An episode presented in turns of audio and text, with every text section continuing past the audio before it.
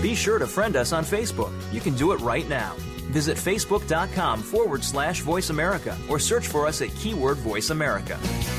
This is voiceamericakids.com. Mackenzie Urias, host of America Today, and this is Our Future is Missing. Please be on the lookout for Montea Wallace. He is 17 years old. He is biracial, Asian, African American, and he went missing 7:15 a.m. May 4th, 2011 from Los Angeles, California. Montea is 5'6 and 130 pounds, brown eyes, black hair, and his left ear is pierced. To see a picture of Montea, please click on the link Our Future is Missing on the Voice America homepage or go to ourfutureismissing.com. If you know of Montea's whereabouts, please contact the National Center for Missing and Exploited Children. Their hotline is 1 800 The Lost or 1 800 843 5678. Thank you.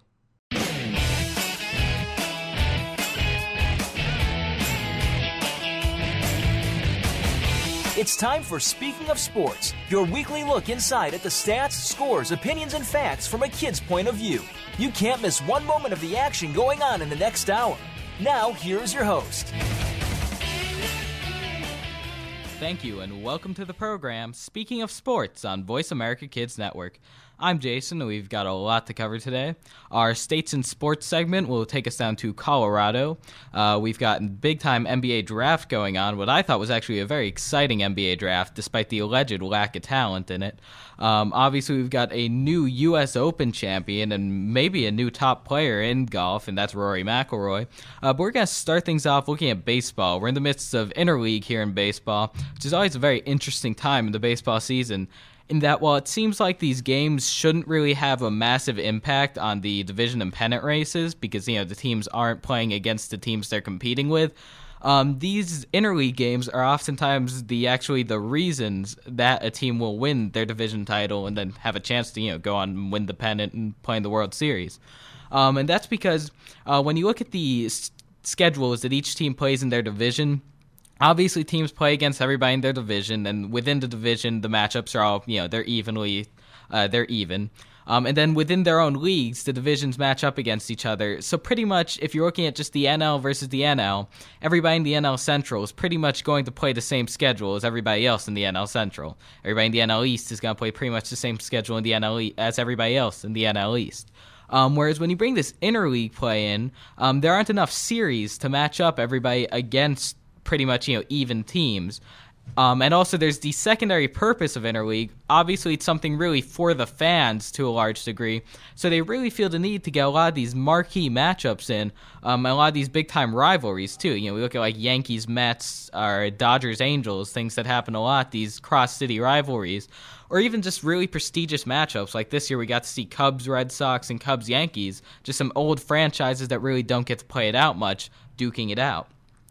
Um, now, of course, even if we look at that past example, if we're looking at the AL East, a super tightly packed division um, with the Yankees, Rays, and Red Sox all battling it out for the title, um, and really the Orioles and Blue Jays just not that far back.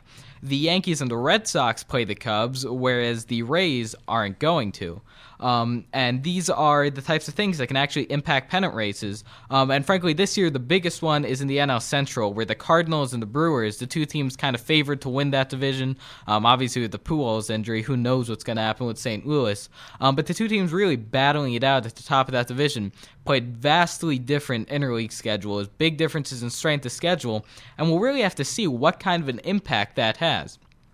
Now, of course, looking at this kind of imbalance of interleague, um, which again I'd like to mention, I'm certainly not bashing interleague here. As a fan, I love it, um, and the players really are big fans of interleague as well. Whenever they're interviewed, they mention you know they love getting a chance to go to a new city, um, really just doing something different to break the routine so frankly, I think everybody likes interleague except for you know the numbers guys out there, maybe the GMs out there who are really looking at the big picture and seeing this hurt their teams or help them sometimes. Um, and while we're looking at this big picture, the reason that this year interleague uh, the imbalances of it are kind of more relevant than in years past. Um, is because of the talks of rebalancing in the MLB. Uh, now, we touched on this a little bit last week. Last week we had a lot to cover. I don't think I really covered this as much as I would like to. But there's a lot of talks uh, in Major League Baseball. We're getting a lot of rumors from out of a lot of these owners' uh, meetings. and that's talks of rebalancing the MLB, which will result in zero divisions, or I guess you could view it as two divisions, um, just the two leagues, each with 15 teams in it, all battling it out with the top five teams advancing to the playoffs. Um, now, obviously, we covered in even though we briefly touched on it last week, we did cover kind of the basics of it. You know, we covered the structure and whatnot, uh, some of the plus and minus stuff. But the big thing that, frankly, I didn't even realize, something that hasn't been mentioned at all anywhere on ESPN or anything, at least not that I've noticed, is the impact this would have on interleague play. If you look at it, there's 15 American League teams, there's 15 National League teams. Uh, so if you have seven series going on the NL, you have 14 teams playing, you have one team left out.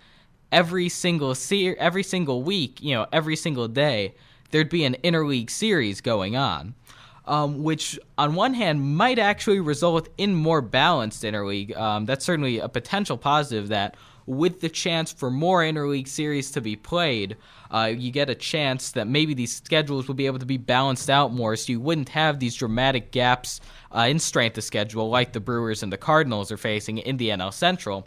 Um, but on the other hand, you know, it really depends. This might be a nightmare for schedule for the schedule makers. Is continuing to try and balance this interleague. Now that there'd be one every single, you know, every single series, there'd be one interleague series, as opposed to just getting all the interleague out of the way and kind of saying, well, let's just throw schedule uh, schedule balance out the window for the sake of the fans and really for the sake of everyone who loves baseball uh, with interleague.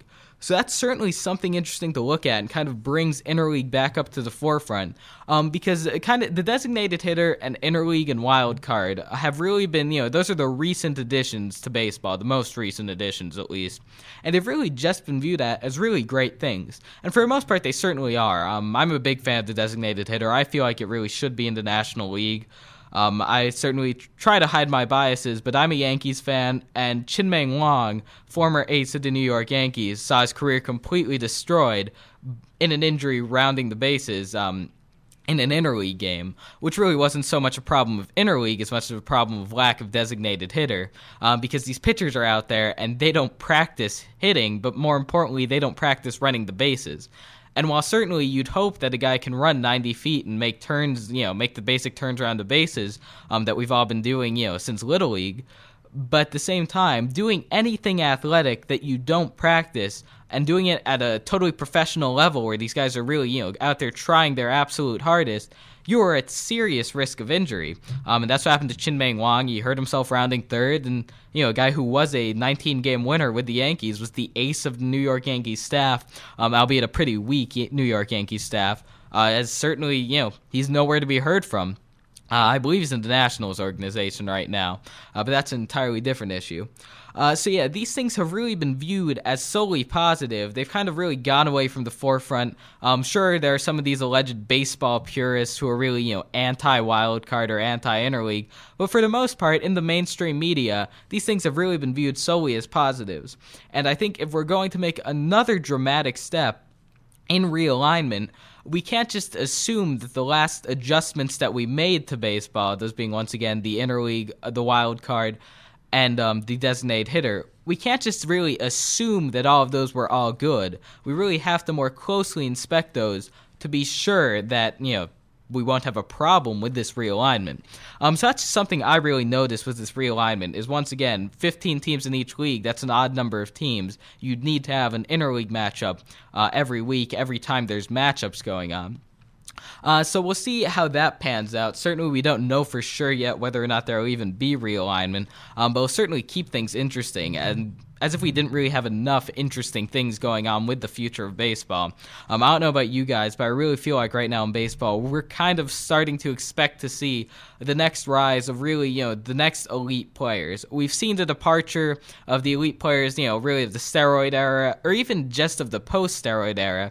These guys who were dominant in the late 90s, early 2000s, um, they're starting to fade away. They're starting to go away. You know, obviously we had the Manny Ramirez retirement earlier this year, and we're really starting to see the rise of all these these young stars, or stars in the making at least, we hope the likes of Bryce Harper, Stephen Strasburg, Jason Heyward, we hope they're going to be as good as they're expected to be. Um, but we're really starting to see the rise of these young guys.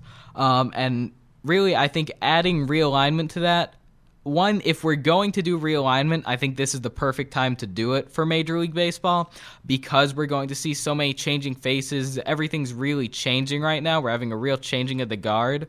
Um, with the exception, of course, the really elite teams are really staying at the elite, but that's because they're replacing, they're fading out the Derek Jeters, um, and even you know the Jason Varitek's of the world are fading out for the guys of the future. So even those elite teams that are still going to be there as dominant, they're really changing why they're dominant. Um, so in that case, changing this around, this would be the perfect time for realignment. Um, but I don't know. We really just have to look at and see if realignment is really something that we want in Major League Baseball, especially with this interleague issue. Um, because the Cardinals have gotten a lot of bad breaks this year. Adam Wainwright already out for the year before the season even started. Uh, this is a guy who's a perennial Cy Young contender and a key guy in that pitching staff.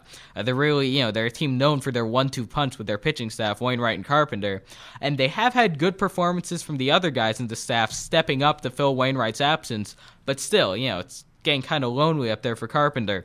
Uh, plus the Pujols injury. They really don't need more wonky things in this imbalance, like the dramatic difference in strength of schedule uh, and opponent's winning percentage between them and the Milwaukee Brewers in interleague. Um, now, of course, you know we don't want to get into conspiracy theories here or anything, but the Brewers are certainly an interesting team. Um, and you know, I don't know about you guys, but I'm a little bit, you know, I'm kind of through with the Cardinals. They're a great team. They're a fun team to watch. Um, but we talked about teams really dramatically changing. They really haven't over the years. Um, this is a team that, at least for the past five or so years, has really been consistent in what they've brought to the table, what they've done, and we've really gotten a great view of it. You know, they've always been out there competing. Whereas this Brewers team, one, they've totally revamped their pitching rotation. This is a totally different staff than we're used to seeing from them. And two, they really haven't been in that much contention, so we haven't gotten as good of a view of the Ryan Brauns and Prince Fielders as we've seen of Albert Pujols. Um, so, you know, maybe that interleague imbalance could work to the favor of the baseball spectator, um, as interleague tends to do. Uh, so now let's take a break. I'm Jason. Keep it right here. You're listening to Speaking of Sports on Voice America Kids. Stay connected. Sign up for our newsletter. Go beyond your favorite Voice America shows. Visit iradioblog.com. Kids these days are so connected to the media that they can't help but be surrounded by news and politics. Today's kids get more information than kids of past generations, and because of that, they have more informed opinions. Kids today may not be able to vote yet, but they can certainly influence voters and issues with their voices. Tune in every week for America Today and talk about the issues and influence the decision makers. America Today airs every Thursday at 4 p.m. Pacific Time, 7 p.m. Eastern Time on the Voice America Kids channel. Now there's a new destination for video content VoiceAmerica.tv. Just like our radio channels and so much more. Voice America Variety, Health and Wellness, Business, Sports, Green Talk, Power Up Motorsports, and Seventh Wave Network now have their own video channel components. Plus, check out exclusive programming, including movies, music, educational courses, science and history, current events, and short features. High definition, premier quality programs available 24 7. VoiceAmerica.tv. If you think you've seen online TV like this before, let us surprise surprise you. Behind the Line is all about the inside of sports from a kid's point of view. This is a look at all of the action from behind the line. Join your host every Wednesday at 3 p.m., whether you're a kid or was a kid at some time in your life. We'll run down all of the scores, talk about the games of the past week, and preview what's coming up in the next week. You'll want to take notes because this is good stuff. The place to be Wednesdays at 3. That's 6 p.m. Eastern is the Voice America Kids channel for Behind the Line. Want to laugh yourself silly over the crazy happenings of the celeb world and beyond? Tune in to Behind the Mask on Voice America Kids. Your hosts will uncover the celebrities you know and love, along with some that you might not know in this country, but they are admired across the world. But it's not just the famous that need to look out. We'll look inside the music biz, stage, and of course, the big screen. Listen to Behind the Mask every Thursday at 8 p.m. on Broadway and 5 p.m. Hollywood side on the Voice America Kids channel.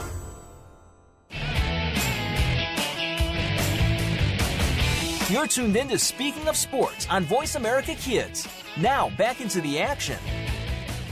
Thank you, and welcome back to the program Speaking of Sports on Voice America Kids Network. I'm Jason. Uh, in case you haven't noticed, my normal partner Fabian, he is missing. Uh, he's on vacation. Uh, we certainly haven't gotten rid of him. School is out for summer, you know, and he's just taking a little trip. Uh, so he was gone last week. Uh, I think we forgot to mention it. We assumed you noticed. Um, but he will be back for next week. So for all you Fabian fans out there, don't worry. He'll be right back uh, during our next show. Um, so we just covered Major League Baseball. We talked uh, mostly about uh, interleague, you know, some of the imbalances of interleague and how those are kind of impacting races, uh, mostly in the AL East and NL Central this year, uh, and the impact that realignment could have on interleague. Um, and I'll re I'll recap my main point of that because frankly I was kind of startled when I realized this, which is if we realigned Major League Baseball to two 15 team leagues, which is what they're saying that they they might do. Um, that's what we're hearing some of the rumors out of these owner meetings um, then that would mean that there would have to be an interleague series every single day. There'd be interleague play every single day because there's not a number of teams in each league. Um, so that was the main point of that. So in case you missed that segment, that's really the focal point we hit. Uh, right now, we're going to be moving on to the world of golf, a subject that we usually don't ca- uh, cover here on Speaking of Sports. But the golf world certainly an interesting tournament we had at the U.S. Open uh, very fun to watch. Uh, really, you know, sometimes these wire to wire wins aren't that much fun. Uh, even with someone like Tiger out there with a good storyline to it, but this was really kind of kind of the ultimate storyline you could hope for. Uh, yeah, McIlroy didn't have any kind of major like off the course drama or anything big like that. But purely from looking at golf as a sport, looking at golf just as golf, uh, Rory McIlroy dominating the U.S. Open was kind of the best thing that we could hope for uh, as golf fans. Um, in that really we've seen one dominant player this generation of golfers and he might be the most dominant ever that's of course tiger woods uh, now, throughout the years, there's been a lot of um, pretty much media created rivalries made for Tiger. Uh, we've had Phil Mickelson, the lefty, you know, and Phil certainly is a very good player. Uh, you know, certainly a historic caliber player. With multiple major tournament wins, um, and some really some exceptional shot making ability. A guy who can get himself into some massive trouble, um, but then immediately get himself right back out of it. Uh, so Phil, you know, an interesting rival for Tiger, but not really a guy who could compete straight up with Tiger Woods. You know, Tiger, Tiger at his best is kind of expected to beat everybody. Um, but Tiger's game, just as a whole, it was kind of on a different level from Phil's. And you know, that's nothing. That's not to knock anything off of Phil Mickelson. He's a great golfer, a, a historic golfer but he's just not really a dominant type of player to go up there and be a rival with Tiger Woods. Uh, we had Vijay Singh for a little while. Um, you know, this wasn't the first time that Tiger dropped from number one the golf rankings. There was that brief window when Vijay Singh actually took over number one, um, with Tiger being perfectly, you know, fine and well.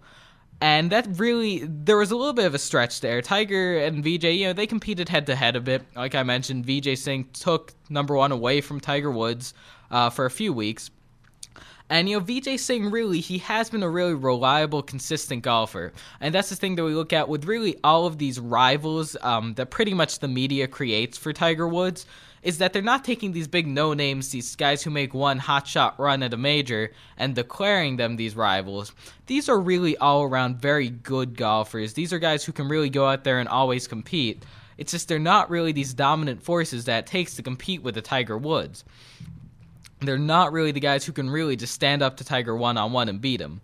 And of course, the third, uh, maybe the most notorious Tiger Woods rival, the guy who really hasn't been this long time.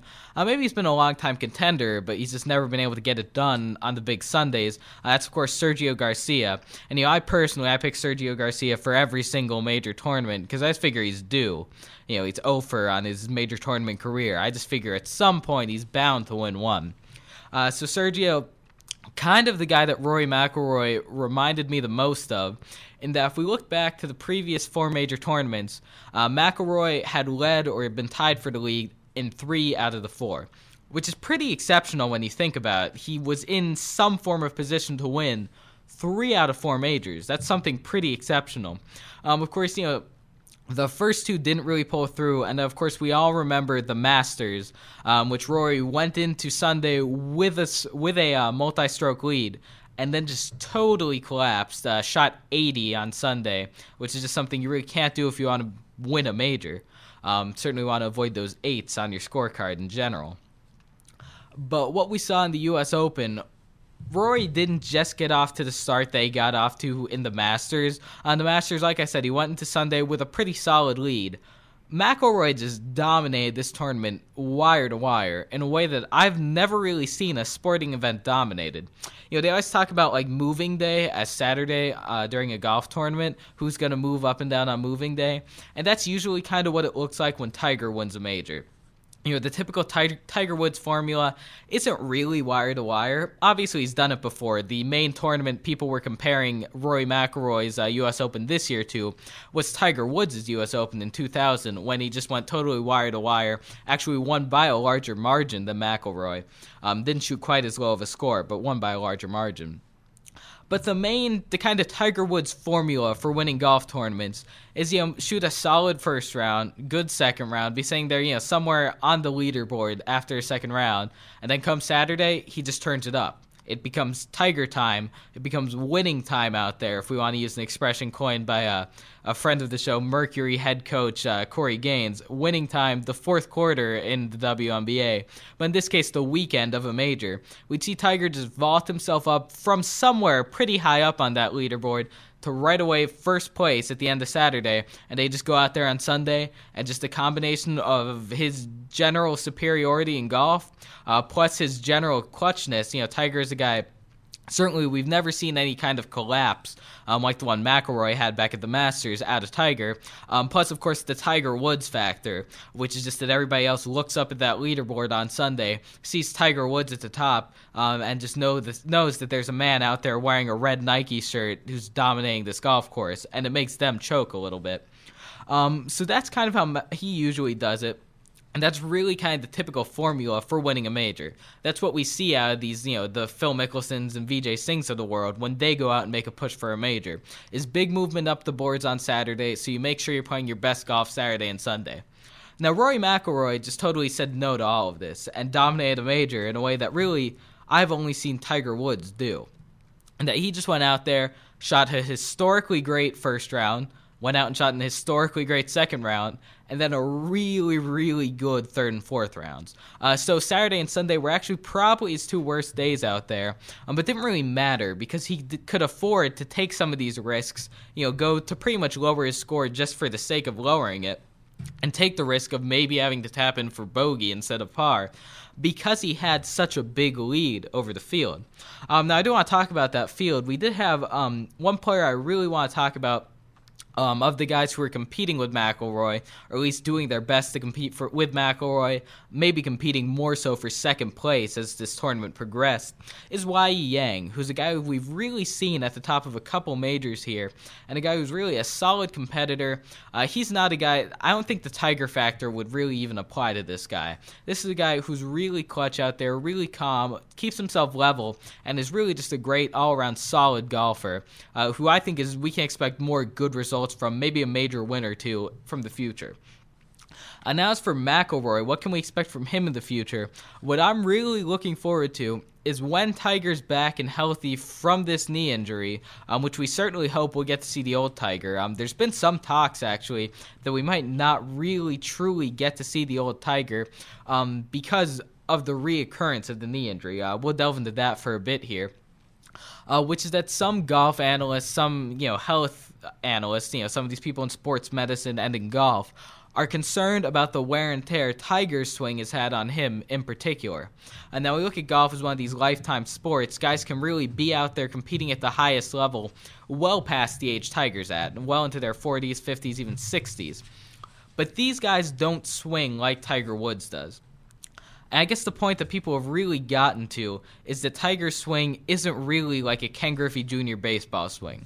It's not the prototypical swing, and he just has the, you know, he has the leg strength to just do it better.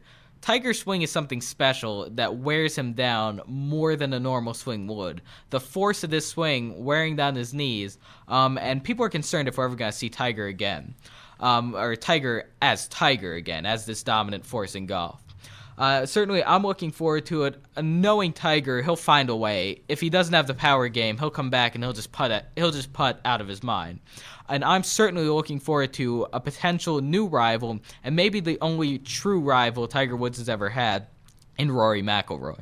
Uh, so now let's take a break. I'm Jason. Keep it right here. You're listening to Speaking of Sports on Voice America Kids. We're making it easier to listen to the Voice America Talk Radio Network live wherever you go on iPhone, Blackberry, or Android. Download it from the Apple iTunes App Store, Blackberry App World, or Android Market.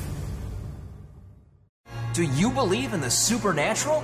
Well, some do and some don't, which is why Beyond the Third Dimension looks at both sides. You have one host who believes in ghosts, while the other can't think of anything more ridiculous. Put them together, and you get some great discussion and some real discoveries and exploration of the paranormal, and then some. Tune in to Beyond the Third Dimension, airing Tuesdays at 4 p.m. Pacific, 7 p.m. Eastern on Voice America Kids. And try not to be afraid of things that go bump in the night. Follow the Voice America Talk Radio Network on Twitter. We're at Voice America TRN. You'll get the latest fix on what's happening with our shows, this week's featured guests, and general happenings that you should know about at the Voice America Talk Radio Network. Now you don't have to miss anything when you're away from your home or office. Just go to twitter.com forward slash Voice America TRN or follow along with us at Voice America TRN, the Voice America Talk Radio Network. We're on the cutting edge of social media. Can you keep up? Kids face very tough and very real issues every single day. It can be bad. It can be ugly. Now there's something good that can help. Tune in to the good, the bad, and the ugly on the Voice America Kids channel. We'll discuss the issues and provide solutions and connections to solutions that you will be able to use. Our show goes right to the heart of today's kids and beyond. Your parents will probably want to listen in too. The good, the bad, and the ugly airs Mondays at 5 p.m. Pacific Time, 8 Eastern on Voice America Kids. You just love your pets, but sometimes they can get to be a handful. And just when you think you have them under control, that's when things get, well, crazy. For help, tune in to Paws Around the World. You'll get the inside secrets on keeping your pet the friend it's supposed to be, along with stories to keep you warm and fuzzy. Listen Fridays at 5 p.m. Pacific, 8 p.m. Eastern on Voice America Kids. You're tuned in to Speaking of Sports on Voice America Kids. Now, back into the action. Thank you, and welcome back to the program Speaking of Sports on Voice America Kids Network. I'm Jason. My normal partner Fabian will be joining me again next week. Uh, he's on summer vacation at the moment. Um, our show topic today so far, we've covered the impact of Rory McIlroy winning the U.S. Open this past year, um, that impact on the, the, game of golf as a whole. And of course, you're talking about golf, the impact on Tiger Woods uh, when he returns and on his return. We covered that as well. Um, we covered in Major League Baseball. We looked at the way that interleague, uh, we're in the midst of interleague right now. Uh, we looked at how interleague and the interleague schedule imbalances have impacted, in particular, the American League East and National League Central races. Um, so, and we also looked at how in a rebalanced league, the proposed two league, 15 teams in each league, uh, MLB rebalance that we started hearing some news about out of some of these owners' meetings. Uh, we talked about the impact that would have on interleague. Um, as in case you hadn't noticed, and I certainly hadn't noticed until I was thinking about this the other day, 15 teams in each league, that's an odd number. You'd need to have one interleague series every time teams are playing. Uh, so we just talked about the impact that would have on the league and on some of these pennant races. And right now, we're going to move on to the NBA draft. Um, the 2011 June NBA draft has concluded. Certainly, something really a lot of sports fans look forward to. Um, and that's really, I think that's really the true superiority, the only real point that the NBA and the NFL really have over Major League Baseball in particular, if we're looking at the three most uh, popular sports in America right now. Um, and that's the draft, the impact of the draft yeah, sometimes in Major League Baseball, there's a guy like Stephen Strasburg or Bryce Harper, a real can't miss prospect that you get excited for, even though we know we're really not going to be seeing Bryce Harper in the big leagues this year, uh, maybe not even next year. Whereas when you look at the NBA and the NFL, and probably even the NBA more so than the National Football League, these drafts, you're going to see these guys. Um, rookie of the year is a major thing, and you get that your first year out of college, not your first year out of the minors like it happens in the MLB. Um, so the Cavaliers started this off. They had the first pick in the draft, um, and that definitely we mentioned last week. That kind of describes the impact of a LeBron James first pick in the draft, first year without him, first year in the dra- first pick in the draft, um, their first year before him. Um, there's a lot of debate on who Cleveland would pick. Uh, some analysts were really saying that was really gonna absolutely be point guard Kyrie Irving out of Duke, and that is who it wound up being. Um, but I personally thought they might have been better off taking Derrick Williams, the forward at University of Arizona. Um, I think Williams has a chance to be a really dynamic player in this NBA. And frankly, I see a little bit of LeBron James in Derrick Williams. Uh, not in all the off the court stuff LeBron has been known for, you know, the decision and whatever, but just in his game. I see Derrick Williams as a guy coming into the league who is an oversized three, um, doesn't really have LeBron's dominant speed. That's kind of the real thing that sets him apart. Who can really attack the basket, is used to attacking the rim, and is working on his outside game. Uh, so, frankly, I've seen a lot of people list Williams as a four. I know ESPN on their big draft board and whatever has him as a power forward. Um, but I see Derrick Williams as a small forward for the future. And I think that's how Derrick Williams sees himself. Uh, we've heard that in some interviews. Uh, Williams went second overall to Minnesota. Uh, so I think that's going to be something very interesting to see how that one plays out. Uh, now, granted, sometimes it really turns out that you know the guys making the draft picks were completely right, and a lot of us were dead wrong. Um, we go back to kind of the last time we had this big uh, one-two controversy: who's going to go where. Um, we hadn't have it last year with John Wall, but if we go back, we had Derrick Rose and Michael Beasley. Now, I personally, I was on the OJ Mayo train. I wasn't really going towards either of those players in particular. Um, but as it turns out, everybody suggesting that Michael uh, Michael Beasley or myself suggesting OJ Mayo should have been the first pick in the draft. We were dead wrong. As Derrick Rose is of course an MVP, uh, while Beasley has seen a lot of off the court issues and not a great on the court performance. And OJ Mayo at this point, uh, I wouldn't be surprised if he won Sixth man of the year uh, next year. But certainly sixth man of the year, not quite as good as MVP, which is pretty much first man of the year. Um, but then there are other times when it turns out the teams really didn't know uh, exactly what they were talking about. If we go back to Greg Oden versus Kevin Durant, uh, Kevin Durant, of course, a multi time scoring title winner, Greg Oden, a multi time injury reserve. Uh, so we'll have to see how this one plays out. I think both these guys, they're kind of guaranteed to be some degree of impact in the NBA. I feel like these are really probably the only two guys in this draft who I can definitively say, worst case scenarios, these guys are NBA starters. Uh, Irving. I think at the least is like a 15 and 7 type guy at the point guard, or 15 and 6 maybe. You know, we don't know the exact numbers, but at the least, this is a guy who can do a bit of his own scoring and make some good passes, especially in transition. Uh, Williams, again, I think at the least he's you know an 18 and 8 guy. He's a guy who can get his own once again. He could drive to the hoop at least, um, and he's got to develop a post up game. He's going to develop some form of post up game. I'd guarantee that. Um, and you know he can attack the boards a bit as well. Uh, but both these guys have potential to really be dynamic playmakers. Irving's a guy who can score and he can pass. The only issue with Kyrie Irving is that he's not a truly elite athlete. Uh, we're not looking at John Wall or Derrick Rose out there just flying through the court, throwing down massive slam dunks. Kyrie Irving's a bit more of a conservative athlete, although he is six foot three. He's got size. Um, that's somewhere to Derrick Rose's height. He's a guy with some size, just doesn't really have that elite quickness. Um, but he's a real threat in transition. And Derrick Williams, like we mentioned, he doesn't have LeBron's speed. He's a bit undersized to be a four. He might not have enough speed to be a three. Uh, we'll have to see. Uh, so coming up next, Utah picked uh, Enes Kanter. That's the center out of Turkey, and to me, this guy looks like the real deal. Um, I know we've gone, we were really sour on international players for a little while, just because every time someone takes an international player, it's brought up. The last, you know, the last early international player to be selected, Darko Milicic, guy who totally didn't work out for Detroit. Um, but you know, with Dirk turning out to be a, historically great player, an MVP, and now a champion, uh, it seems like people have kind of really gone back to liking these European players. And I think Kanter's the real deal at the center position. Um, Turkey by way of uh, University of Kentucky, and this is a guy who I who just looks like he has a real NBA body already. Uh, this is a guy who seems like he could really go down that post. You can throw it into him. Uh, he seems to have some nice shooting touch. He's gonna develop a post game, um, and you know, a guy who can pound the boards as well. Um, and this goes along. There are a few of these European guys. Um, we have Valančiūnas, the Lithuanian center, going to Toronto. Try saying that name five times fast. And he's another guy. We see a lot of game out of these guys. In that, um, I think, frankly, I think in some years past, people started to get concerned when they heard about these like six foot eleven power forward center types from Europe with a jump shot. Um, because all we think about when we think of these big men who can shoot is big men who only want to shoot.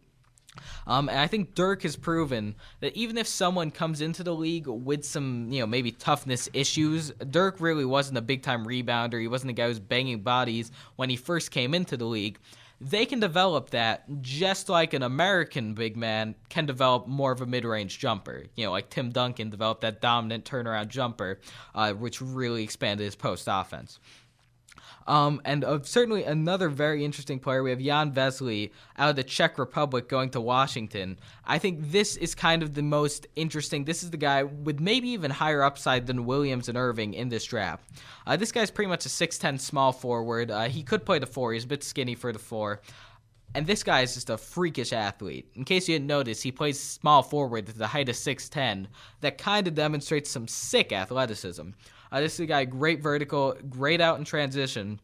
And frankly, you can't teach these things. You can't teach being 6'10 with long arms. He has these skills that, like I mentioned, you can't teach. Um, and I'd, I'd expect this guy, he's kind of, he might be a bit of a boom or bust guy for Washington, um, but I expect to see some exciting plays in transition uh, from John Wall with, uh, with Vesely out in transition. Uh, now we start getting into, uh, we're going to look at here this 8, 9, 10 consecutive selection. Um, picks by Detroit, Charlotte, and Milwaukee. This was kind of the trio of big name point guards who weren't named Kyrie Irving. Irving went one, and then the question after that, you had Brandon Knight, Kemba Walker, and Jimmer Fredette. And it was what order and to who would these guys go? Um, Walker and Fredette probably getting a bit more acclaim pre draft, or at least a bit more hype pre draft than Knight. But you know, Knight kind of gets the last laugh here for a day at least, going earlier than them. Knight went eight to Detroit, which I guess is Detroit kind of finally truly admitting that Rodney Stuckey wasn't really the answer at point guard, and they probably shouldn't have let Chauncey Billups go. Um, so they really bring in kind of a guy to be a point guard of the future for them, Brandon Knight out of Kentucky. And what really impressed me with this guy is he seems like a real he seems really to be a real traditional point guard mold but he seems to have a lot of clutchness to him. He made a lot of big shots. He was really the young leader as a freshman of that Kentucky team, which was obviously a team with a lot of freshmen, so might have been easier for him to lead than coming into an NBA team at the age of like 20. But still, this is a guy with leadership and clutchness. I expect Brandon Knight to be a successful NBA point guard. Uh, then we have Kemba Walker, uh, of course, out of the University of Connecticut, a spectacular big game player, uh, really a guy who totally got all of his draft stock, all of his acclaim off of his performance in three tournaments. Um, he had the preseason tournament, you know, the Maui Invitational, I believe it was. Um, which he just totally went nuts for Connecticut. Looked like the best player in the in all of college basketball. And then you know he had a solid regular season. He had a solid time running through Connecticut's schedule and then they got to the tournament. Um, and in the conference tournament, first of all, he went nuts. Once again, he led them to the championship um, as far and away their top player, as their emotional leader, and as their go to guy for scoring. Then coming to the NCAA tournament, and once again, Kemba Walker leads them to the championship as a superstar, Final Four most valuable player. This is a guy who, when the stage is when the stage is biggest, he can score.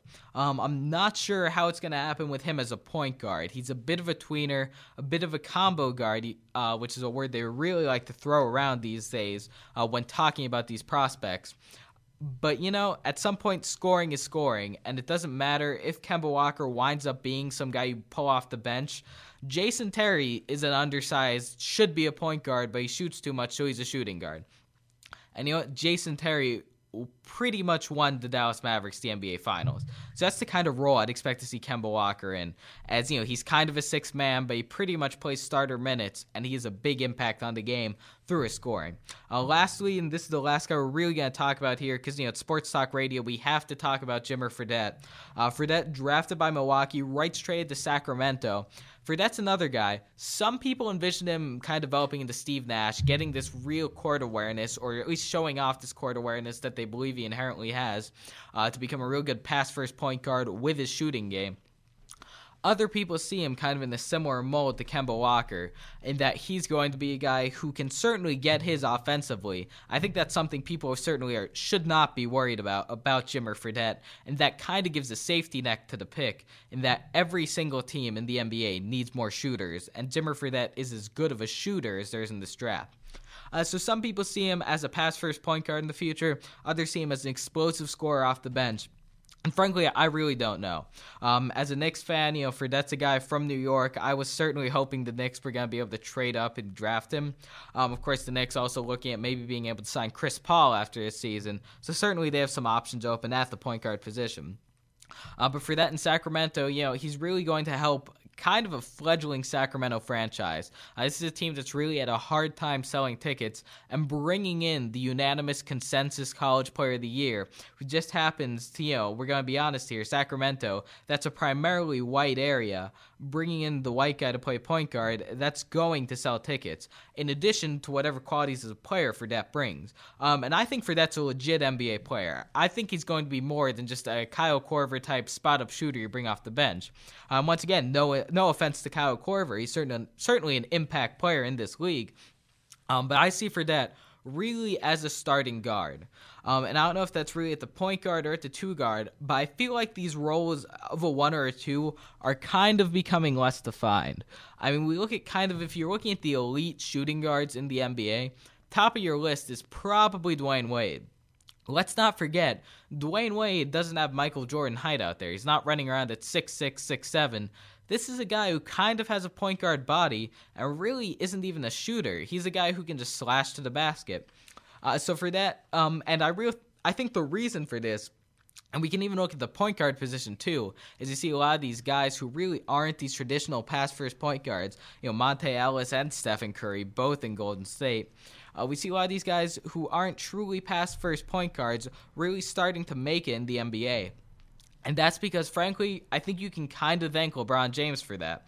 Uh, and that LeBron has kind of brought back the concept of the point forward.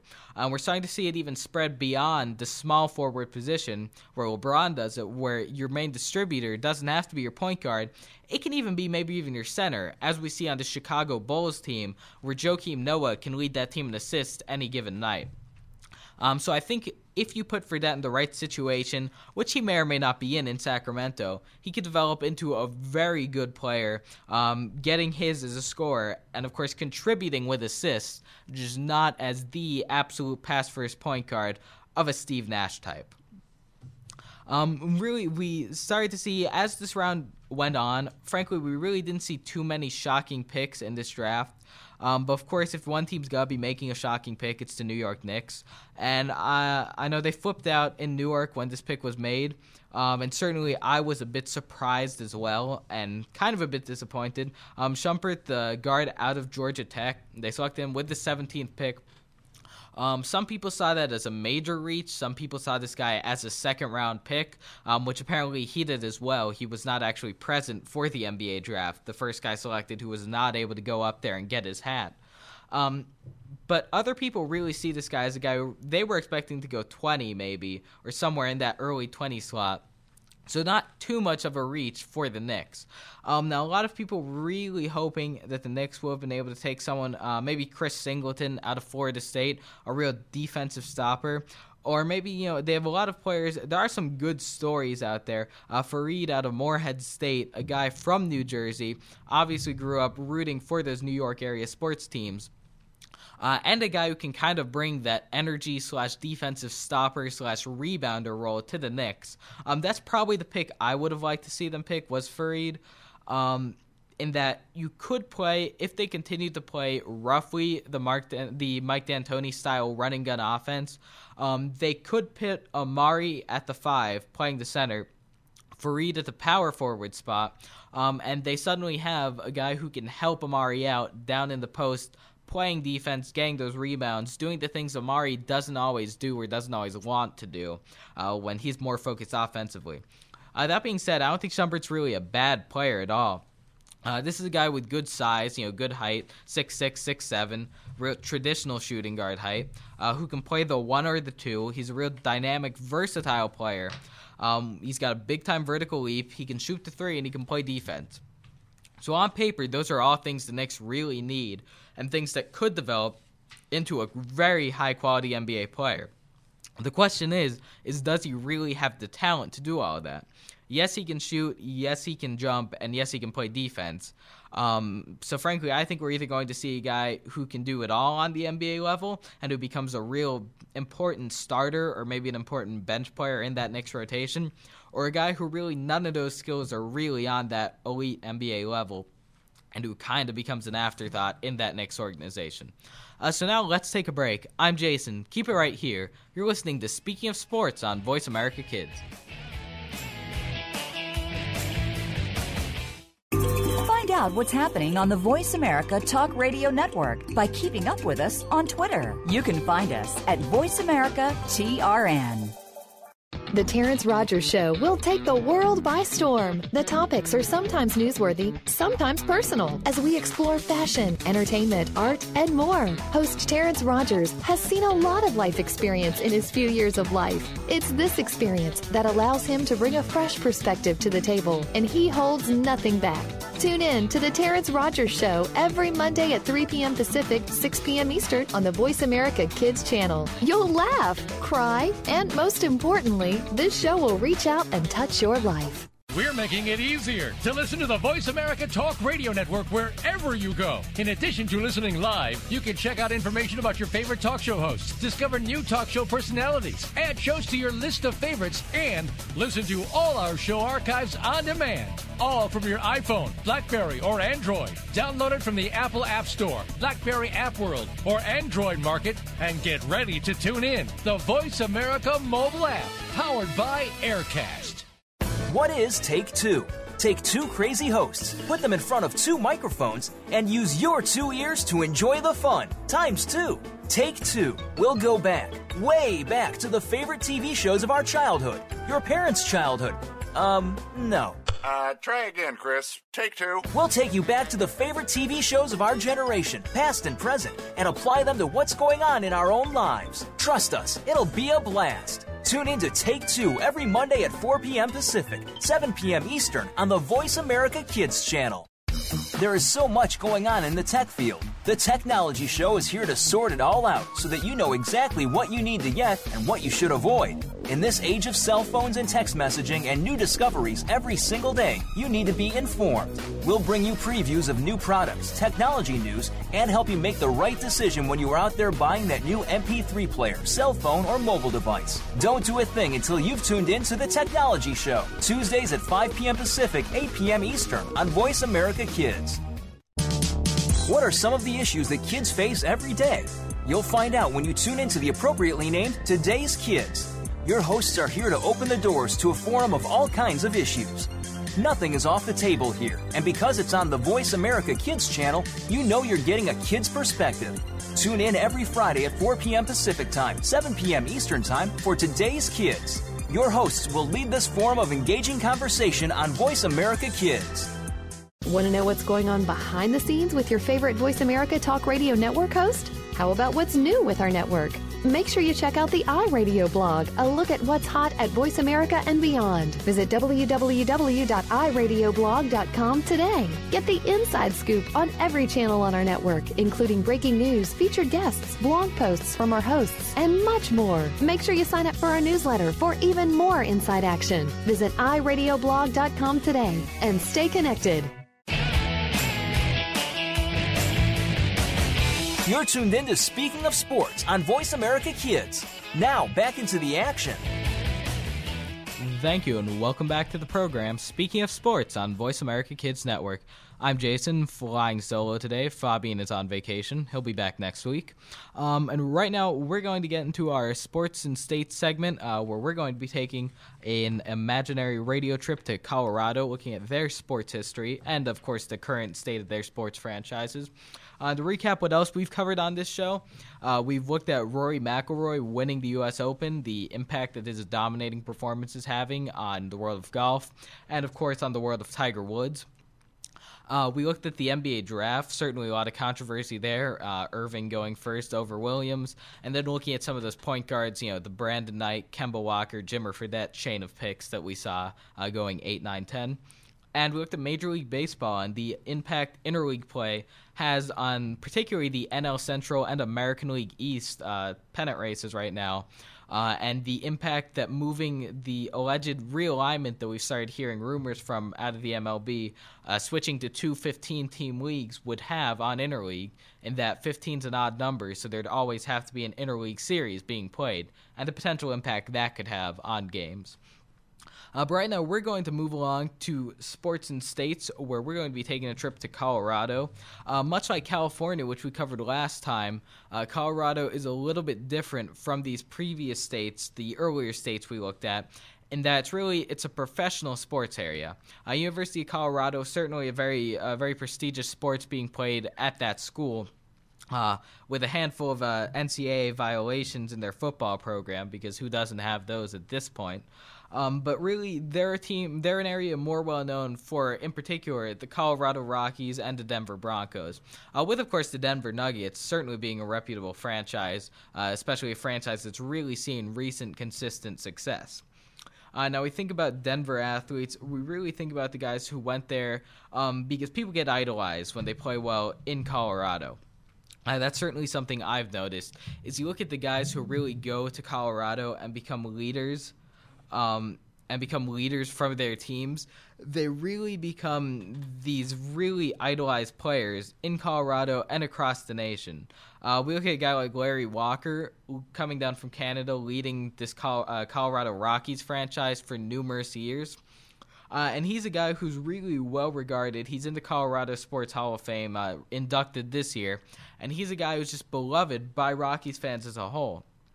And I think we're kind of starting to see that kind of development, uh, particularly at Troy Tulowitzki of the Rockies right now, um, but also at some of the other young leaders they're developing on that team, like Carlos Gonzalez or Cargo, as we like to call him, uh, and even Ubaldo Jimenez, who certainly had a legendary year last year.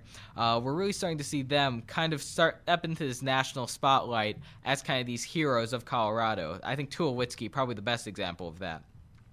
And of course, probably the best example of that all time is John Elway over with the Denver Broncos. Uh, really, the Denver Broncos, Elway's Broncos of um, of his era, are really one of the definitive NFL franchises of all time. Uh, you talk about the Elway Broncos, along with you know the Montana slash Young slash Jerry Rice. Um, 49ers, you look at maybe the Aikman Smith, um, Irving Cowboys. These are really kind of definitive stretches for teams at least in more recent years uh, of the NFL history. Uh, and Elway, Elway was a guy who really I think can probably be mostly most closely related uh, with kind of a Peyton Manning, just in the way that his career went.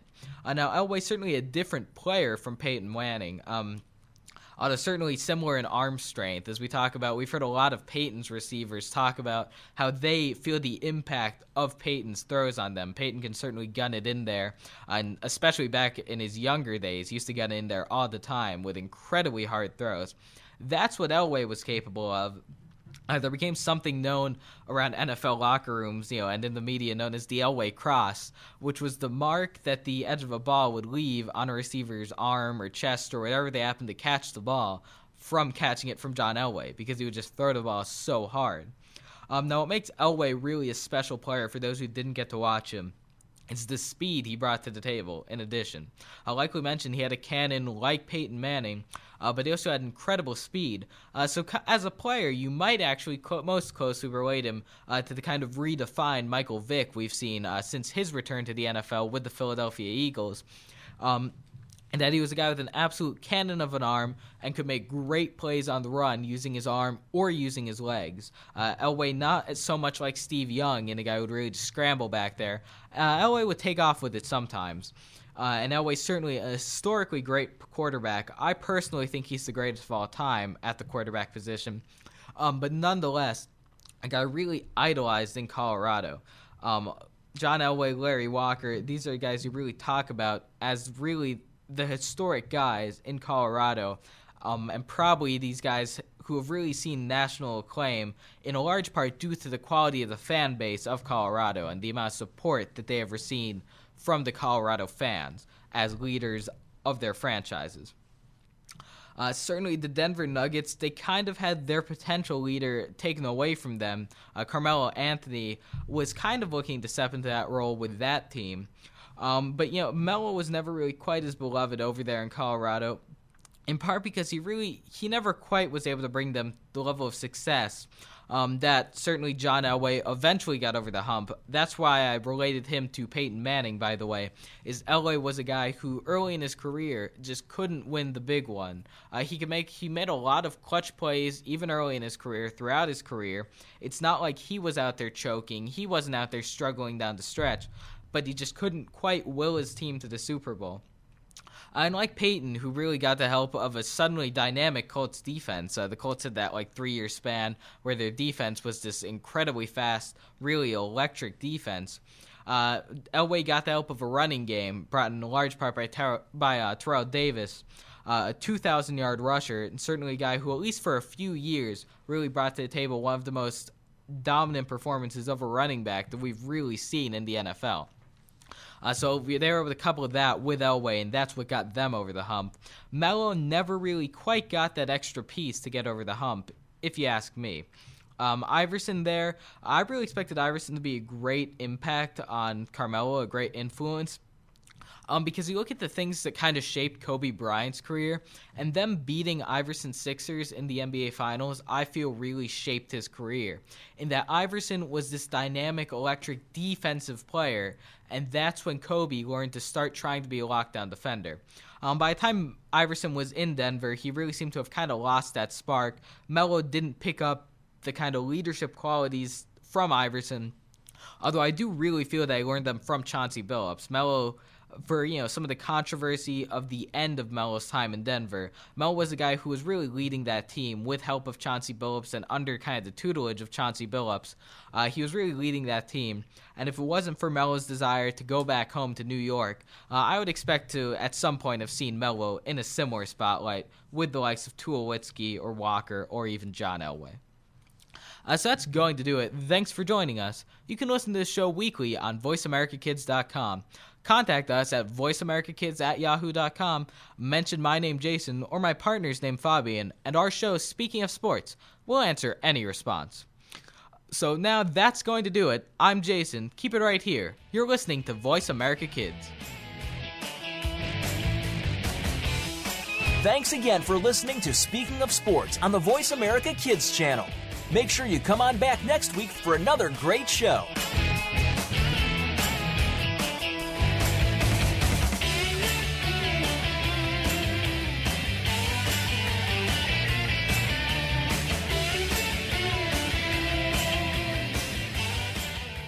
Our future is missing. Hi, this is Jason Chesler, host of Speaking of Sports, and this is Our Future is Missing. Please be on the lookout for Christopher Fleming. He is 17 years old and went missing April 8, 2011 at 5 p.m. He is African American and is from Richmond, Virginia.